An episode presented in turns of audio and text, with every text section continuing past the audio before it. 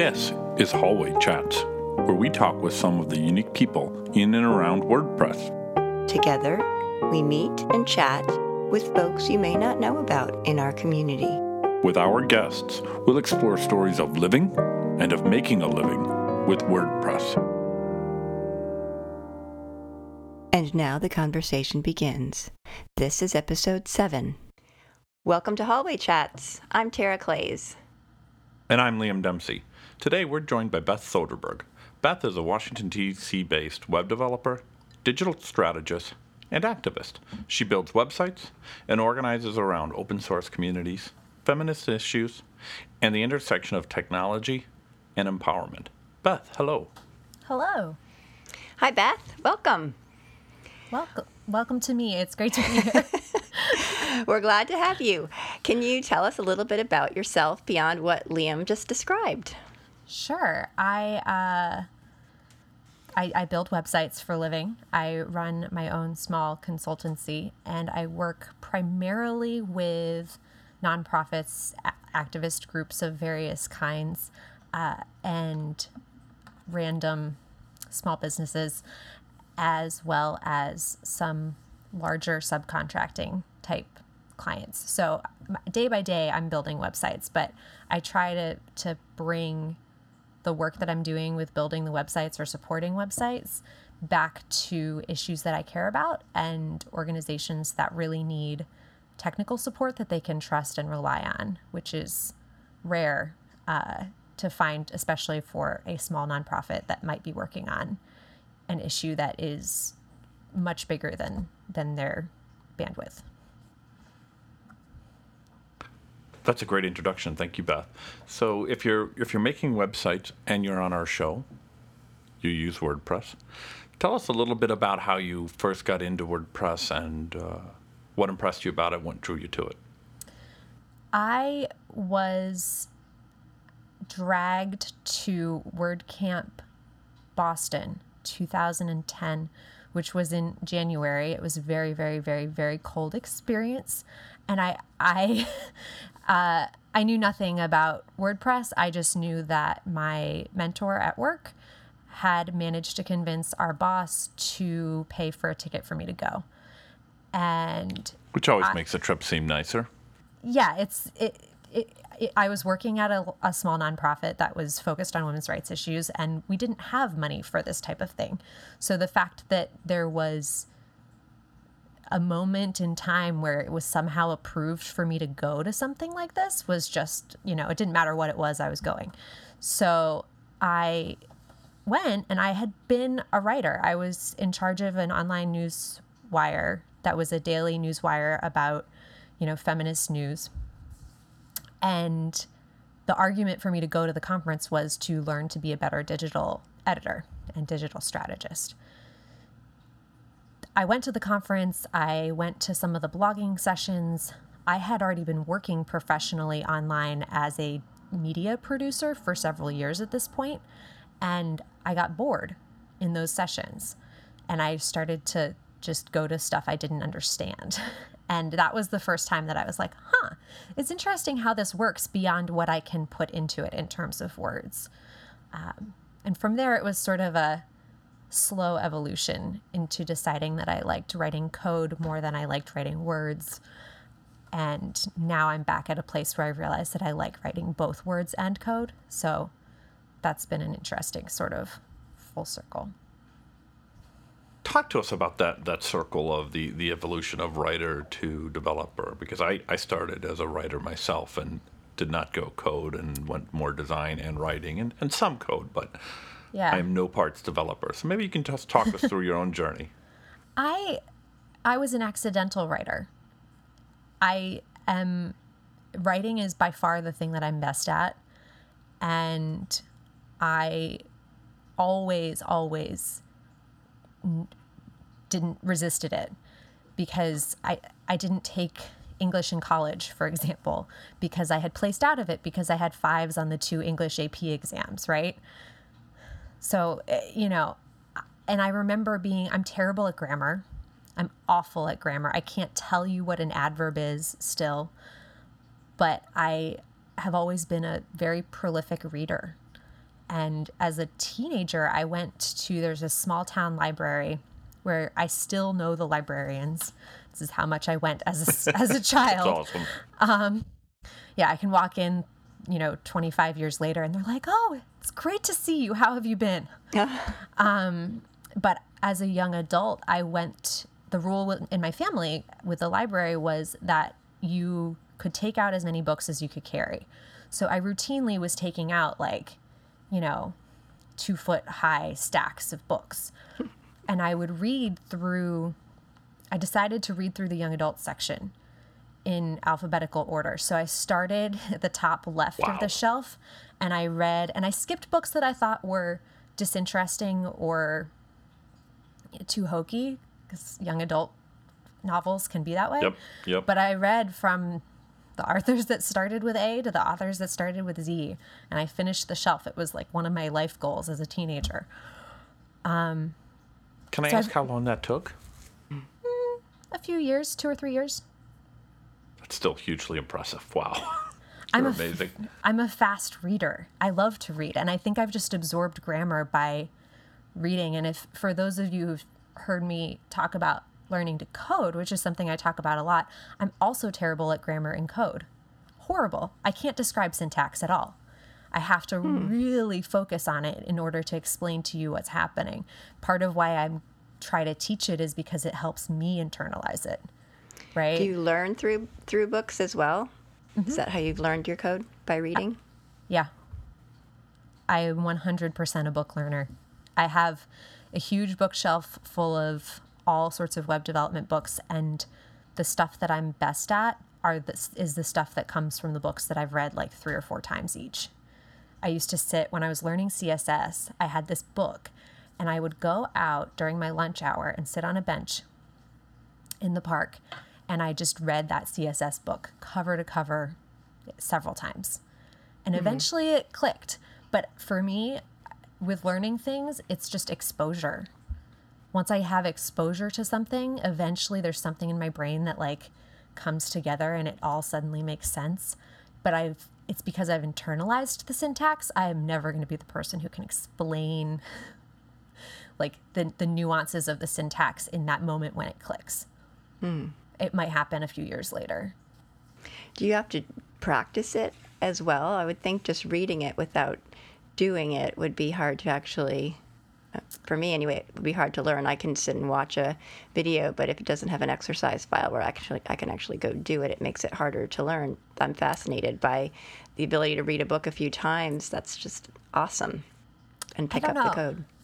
For me it, it it plays to how i learn. And Yeah. i'm i get i have a very hard time to paying attention in general in the world.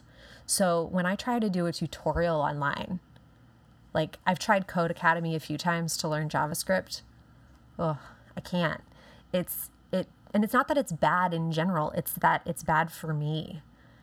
It's it's a terrible thing for me to sit there and try to pay attention long enough to the little video to get anything out of it. It's part of why I like going to conferences so much because when I'm sitting in someone's talk in a conference, it's rude to not pay attention. when I'm watching the same talk on my computer, I will play games on my phone. Yeah, So, yeah. uh, you but know, books you can focus. books I can focus. Yeah. And and I end up, you know, it's usually because I'm trying to do something that I'm reading the book. Right. So when I had to I got a job where I needed to use Sass and I'd never used Sass before. So I got that little pink book that Dan Cederholm wrote. And I read the Sass book on the metro every day for two or three weeks. And then I started the new job where I knew I was going to have to use this, the technology. And I had, I knew enough about where things were in the book to be able to look up what I needed in the moment. Yeah, I could see that. And so I kind of, it's an as needed thing. It, in the beginning, it was totally a, I don't know anything about any of this. I need to read all the things. Now it is a, I need, I know I'm going to have to do this thing. So I study for the thing rather than in general. That's really interesting and, and I imagine empowering that you have figured out by experience how you learn and can put yourself in a position to learn in that way mechanically. So when there is a new technical challenge coming your way, mm-hmm. all you have to do is all you have to do. I'm oversimplifying, but you you find the book and you read it and you're on your way versus not knowing how you best learn. That's really great. So you you've been learning. You started as a writer. You, are you're now a developer. You started with nonprofit. Uh, and, and now you're working with nonprofits as, as clients. Talk to us about that kind of job by job transition, if you will. How did you kind of spend time transitioning from a writer to a, a writer and developer, or a developer and a writer? So, in the beginning, when I first decided this might be a good idea, it was 2010. The recession was raging. I was 23, 24 maybe. And I could not get a new job. I had been trying to get a new job for at least a year. And I knew I didn't want to go back to school because I could see the like glut happening in all of the people going back to school. And I was terrified that I would go and not being able to find a job later. So I knew I had to stay in my job. And originally, learning more about technology was simply a way to get a better job. That was it it was, you know, I was an executive assistant. I had this writing capability, but no one really cared in the job market at the time. And my academic credentials were definitely not helpful. I have a bachelor's degree in women's studies and another bachelor's degree in psychology. So if no one wanted to hire me, um, and I saw technology as a way to grow my resume and get more of a digital communications job rather than the pure writing job, sort of admin assistant job that I had. So I continued to fail at getting jobs for the next year or so. And during that time, the person who managed the website at that nonprofit quit. And she pulled me into the server room that we had, which was literally a closet in the dark, and said, Beth, you got to take my job. And the first thing I said was, I can't. I don't know what I'm doing. Like, I don't know how to do your job. It doesn't matter. You can learn. you know, I know they want to keep you. So I moved to that job. And in that job is when I really, that's when I was reading the books on the bench. I started to figure out that I liked it. And I originally hadn't planned to stay in that job very long. I had planned to stay in it long enough to get another job. And I stayed in that job for three years. And by the time I left, I had gone to school at night. I did a web design program at the Corcoran, which is no longer, which is very, very sad. The Corcoran College of Art and Design for folks who are not local to DC. And I had been starting to rebuild that organization's websites. I had incredible imposter syndrome. I had no idea how good or bad I was at anything because I had no frame of reference. I only had my mentor who was so much better than me at everything, right? so I just thought I was terrible. Um, and then I took this class at the Corcoran, and it was a web development class. It was Intro to Web Development. And I remember walking in, and I was terrified because this was the litmus test of, you know, how good am I? how good am I? right? And I regularly was debating the professor about the right way to do things. and the final project was to build a very basic WordPress site, super basic. And I went to him at the end of class and I was like, look, this is going to take me 30 minutes. Can I do something else? and, you know, like, I want to actually learn from this experience. And so I built my first sort of robust child theme as the final project for that class. And it, I look at that now and like, it honestly wasn't the best code I've ever written, but when you looked at it on the front end and you looked at some of the ideas behind it, it was pretty extensible. And it was, you know, it was beyond what that class was meant to do. So that So, was, was a key moment for me. Was the class worth it in that case? It sounds like you kind of had to teach yourself and go beyond. Would you do that again?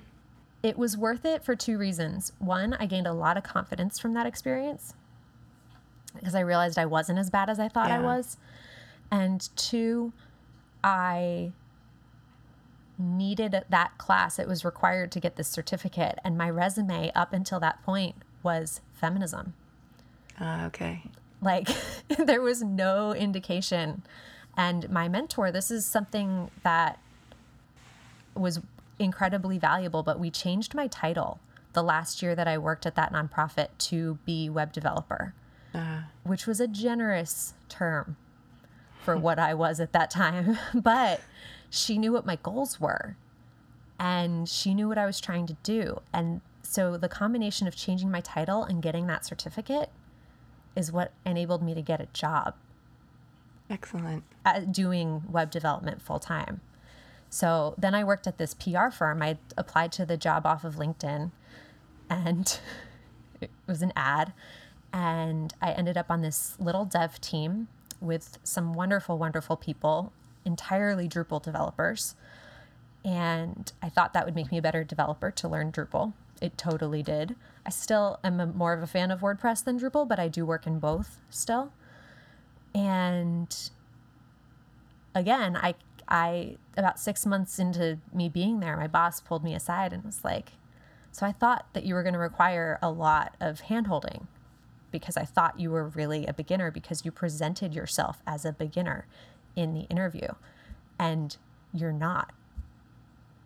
I was like, well, that's good, you know. um, and so, you know, I gained a lot of confidence in that job, and I built some really cool things in that job.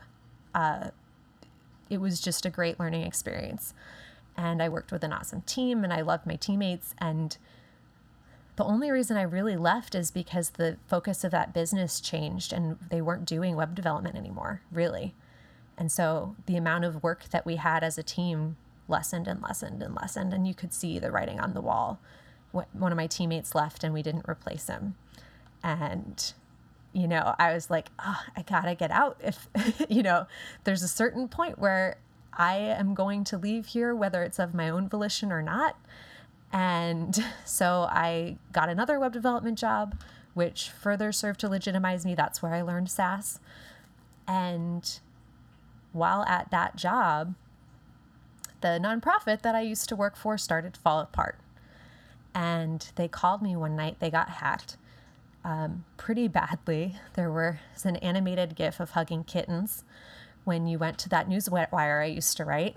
And they called, and it was, you know, two o'clock on a Tuesday afternoon. And I said, Look, I'm at work. I can't, you know, I can't help you right now well, what do we do? And so I told them who to call and what to say and what to do. What if we mess it up? It's like, okay, I'll be there in like three hours, but I can't just drop everything right now. Like, I am at work. Right. I don't work for you. I haven't worked for you for years. So I went there that night and I was there until midnight, one in the morning. And I had to hack back into all of the systems because I didn't have any passwords or credentials, but I knew how everything was set up. And we fixed it. And then, you know, that's sort of what started the the trend for me to me coming back to where I am now, where I still work for that nonprofit. I not ironically sit in a desk that is the same location where I was when I left. And I'm not there every day. They're not my only client, but you know, there was sort of the stars aligned, and I have to thank those hackers for giving me the opportunity to sort of reevaluate a little bit what I was doing and how I was doing it. Because I've learned again with that whole experience that it was just so much more meaningful to me to do that kind of work than the other kinds of stuff I was doing. Even though the other kinds of stuff I was doing was from a technical perspective, pretty cool, pretty visually awesome, you know, but it's for me more meaningful to actually to build something that's not perfect but that is really serving a, a cause is more important than building the most beautiful perfect website I try to build beautiful websites for a cause, though. Most of the. yeah, that's that's that's really that's really that's really powerful, and and I love that as your career developed and as you learned to write not just words but code, and you really were excited by and dove full into the code and learned that that over the course of time you continued to self-evaluate and eventually realized or discovered or discerned that it's not just the code and the writing but it's what it's the larger cause that that's connected to. So that's really powerful. And i'd like to use that setting to ask you to share your definition of success. Oh, so I, I had to write this down because this was one of the most existential questions you all asked in those pre-interview notes. So, um, I've thought about it a little bit, and I, I think for me, the ultimate feeling of being successful has a lot to do with flow. So that feeling of being really engaged in what you're doing, and just having that focus on it. And I think probably for me, since focus is an elusive thing usually, I think that that's part of why I find that to be such a measure. Um, but I also think it's a sign that you're doing something that you're you're skilled at and that you're creating something that is really going to be of value. So I think in terms of a feeling, I think that's usually my feeling of success. But in terms of practical terms, you know, I'm all about Maslow's hierarchy of needs. For those of you who are not familiar with psychology, that means things like food, housing, all of that taken care of first, and then you can build on that. And for me, building on that usually looks like spending time with my friends and family and having more of a balance and producing things that I think are really good, but also that have, you know, again, some sort of practical meaning. Uh, I built a website once that was a really, it's probably the most high profile website in terms of clients that I've ever built. And I don't, it had a forum on it. I went to the website about a year later and I knew from day one, I tried to talk them out of the forum in the UX process. They insisted on this forum, and I just knew that they were never going to use this website. And so, though it was a super high profile client, did it really matter? No, it didn't. Not at all. No one cares. No one used it. Yeah, interesting. I thank you for taking this question seriously and giving it so much thought. We appreciate that. It's one of the things we like to talk about. Um, is the idea of success and also um, where you find yourself on that journey. So you've you, you've made yourself. I would say, Beth. It sounds like you've taught yourself so much. I'm really inspired and impressed by what you've managed to do with your own brain and books and school and and and I really also like how you've talked about your your journey through imposter syndrome and how um, you've sold yourself short at times and discovered that when people point out to you um, that you're farther along than you think you are. I think that's excellent. So, with all of that in mind, and your definition of success, where do you find yourself in that in this new point you are in with your career? I think that it is a mistake to view success as a destination, right? People who have a goal and they work towards the goal and they reach the goal and have that as the that definition of success, I feel that they usually end up standing around looking around them going, "Okay, well now what?" right? Mm-hmm. And one of the activists that I work with who was a leader in the women's rights movement in the 70s and 80s and still is now but not is not quite as public as she was at the time. One of the things that she says all the time and I've really internalized it is she's she means in terms of activist strategy, but I think it applies to life strategy too, is that you need to just monitor and adjust, mm-hmm. right? If the goal is getting, you know, 50% representation in a legislative body and you go from 2% to 10% to 18%, and then you go down to 10%, right? The important part there is what happened between 18 and back to 10. And what do you need to adjust to get back to 18? And so I think that I've usually tried to, with my goals and what I'm trying to do, I always have a goal, but I'm okay with changing the goal. And I refuse to ignore the experience that I have in the present in, in lieu of focusing on the goal. Does that make sense? Yeah, absolutely.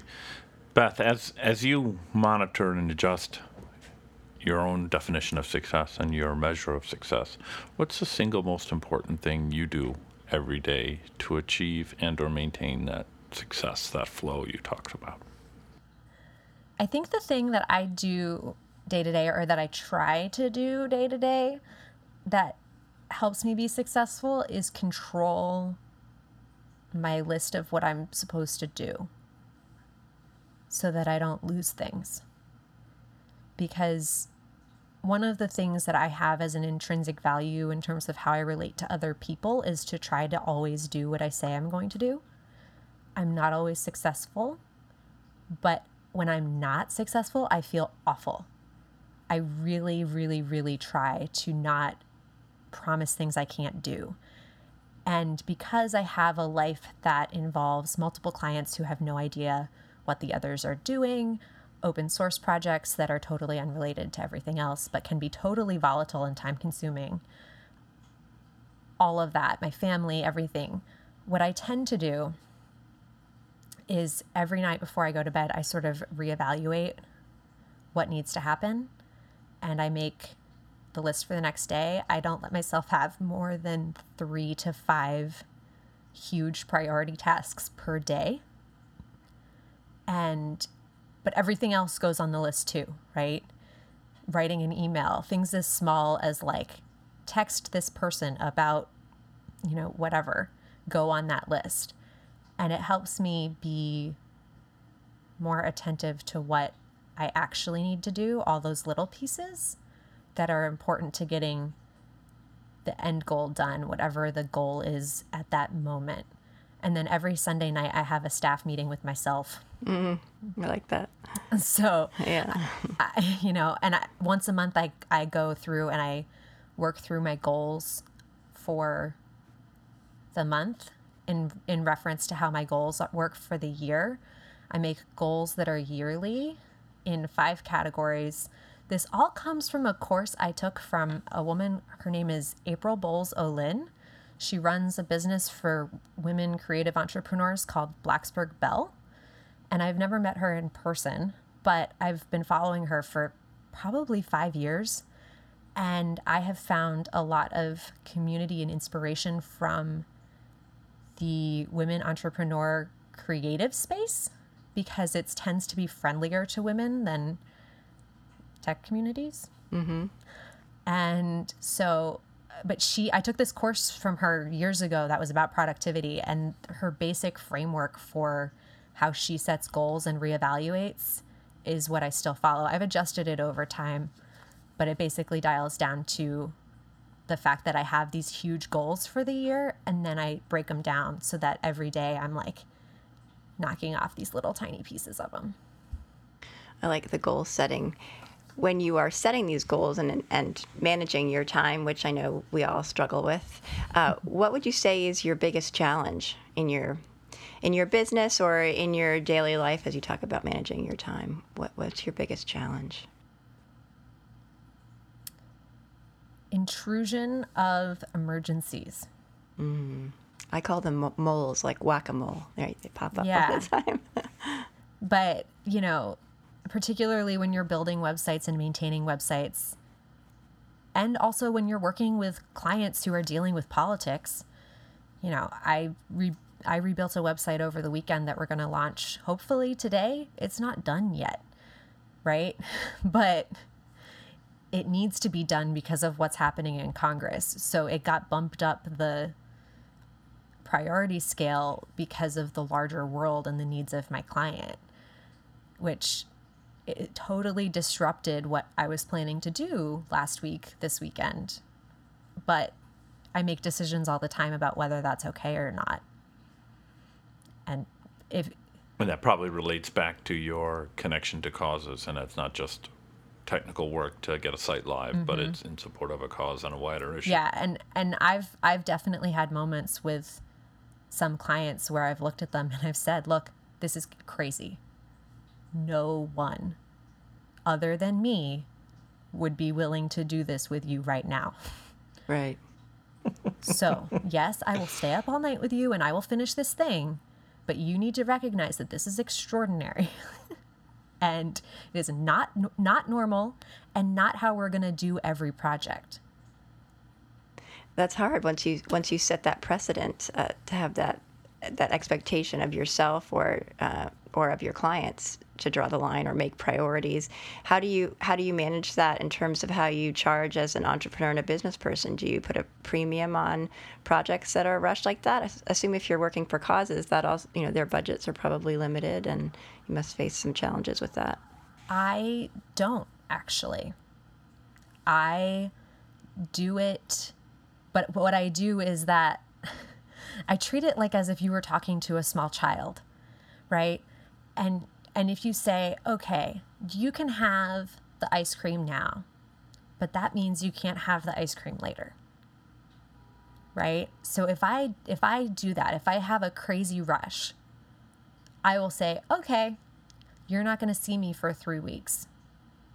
while I catch up on all of the other things that I didn't do while I was doing this thing. So it relates back to managing expectations and achieving mm-hmm. balance and open mm-hmm. communication. Yeah, but I'm very clear in the moment and I'm very aggressive. A lot of people probably wouldn't say some of the things that I say to my clients about what the self reflective part of what I'm doing. Those moments when I say to them, You do know that this is absolutely unreasonable, right? And they're like, Well, I know, but, But you do it anyway. it's like, So I'm going to do this, But we'll only do it this one time. but we need to all understand that this is not normal and that when I am done, I'm going to go away for a little while. And that's how I manage it right. Be- because it it's more of a you know, it, I don't do that kind of work because of the money. Sure. And if it was because of the money Right, and I course. charged a rush fee every time, that just wouldn't sit right with me. So Yeah. I just try to make sure that I don't lose my mind uh, while I'm doing that and allow myself to make the time to deal with the rest of my projects and the rest of my clients in a way that's not destructive while also supporting the the crazy urgent thing that is probably ridiculous that I'm doing. That does sound like a, a challenge, I think, an internal challenge because you are working for causes that you believe in strongly and important things are happening, and you also have to run a business. So I'm sure you must have that conversation with yourself, being fair to yourself and being fair to your clients. And um, I think that that's an important challenge to face. It sounds like you have a good handle on it.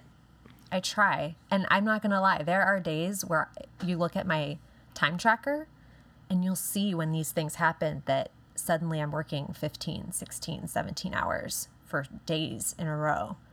And then I crash. And then there's a few days where I'm working three or four hours, right? Because you're human. You need to sleep. You need to take care of yourself. You've realized that you haven't cleaned your apartment in two months.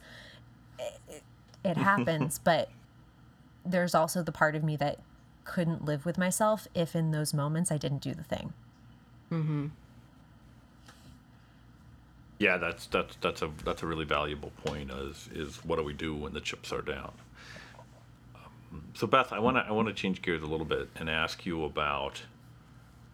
You've talked a lot about the the systems you've put in place and the way you approach things, but maybe you can tell us what has been the single most valuable piece of advice that you've ever received, be it personal or professional, and how did you work that advice into your life? So, not ironically, I've actually already said this during this podcast, but when I was in college, I managed my senior year, I managed the tour guide program, the student admissions program for university admissions.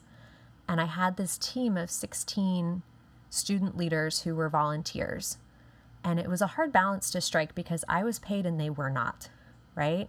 Which is always an organizing problem that organizers in any sort of, whether it's political or not, organizers face this problem all the time.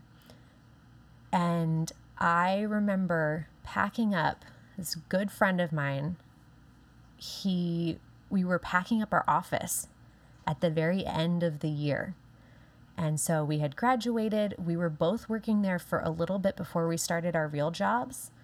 And then we were all done. And I remember carrying boxes with him in this stairwell. And I remember the light. It's one of those moments in your life where you're like, I know exactly where I was. And he looked at me. He's like, You know what I've liked about working for you? You always do what you say you're going to do. And I was like, I guess I do. I try to. That's really important to me, right? But he verbalized it in this moment that was so critical because I was just about to start my first job. I had just finished this huge thing in terms of being done with college. And it was just so, I don't know, it was the right moment to say that to me. And then I think the other best piece of advice I've ever received is actually just very practical, which is when you meet somebody and they give you your business card later, write everything you remember about them on the back. and I I do that all the time. And when I go to like super big conferences and I meet new people, it doesn't matter whether I have a business card or not. I have notes from like various conferences about who people were and you know how I met them and you know their kid goes to college here and just random stuff That's a great idea. so that later when I see that person again I've internalized that and some of the people if you look at my older notebooks there are people that I had dinner with in like 2012 that I wrote like five lines about in my notebook that are now people that are really truly very good friends of mine. So That's great. Thank you for Yeah. sharing that. that's a more practical one, but it's it's awesome. it helps. Yeah, I love Yeah. them both. I love them both. Uh, Beth, we're, we're running out of time here, but be, before we let you go, can you let people know where we can find you online? Sure. You can go to my website, which is bethsoderberg.com. It currently still does not reflect accurately what I do, but there have been higher priorities. and you can also find me on Twitter, and I'm at Beth Soderberg there too. And pretty much everywhere else. I'm I'm the other Beth Soderbergs are not a fan of me because I'm an early adopter. So the only place where I don't have my full name as my username is Instagram. A mom in the Midwest got to it first. Ah, noted. Beth, thank, thanks so much for joining us here today. It's been an absolute pleasure. Really enjoyed our conversation. Thank Thanks, you. Beth. Take care. Thanks for having me. Thanks for listening to the show. We sure hope you enjoyed it as much as we did. If you like what we're doing here, meeting new people in our WordPress community, we invite you to tell others about it. We're on iTunes and at hallwaychats.com. Better yet, ask your WordPress friends and colleagues to join us on the show. Encourage them to complete the Beyond the Show form on our site to tell us about themselves.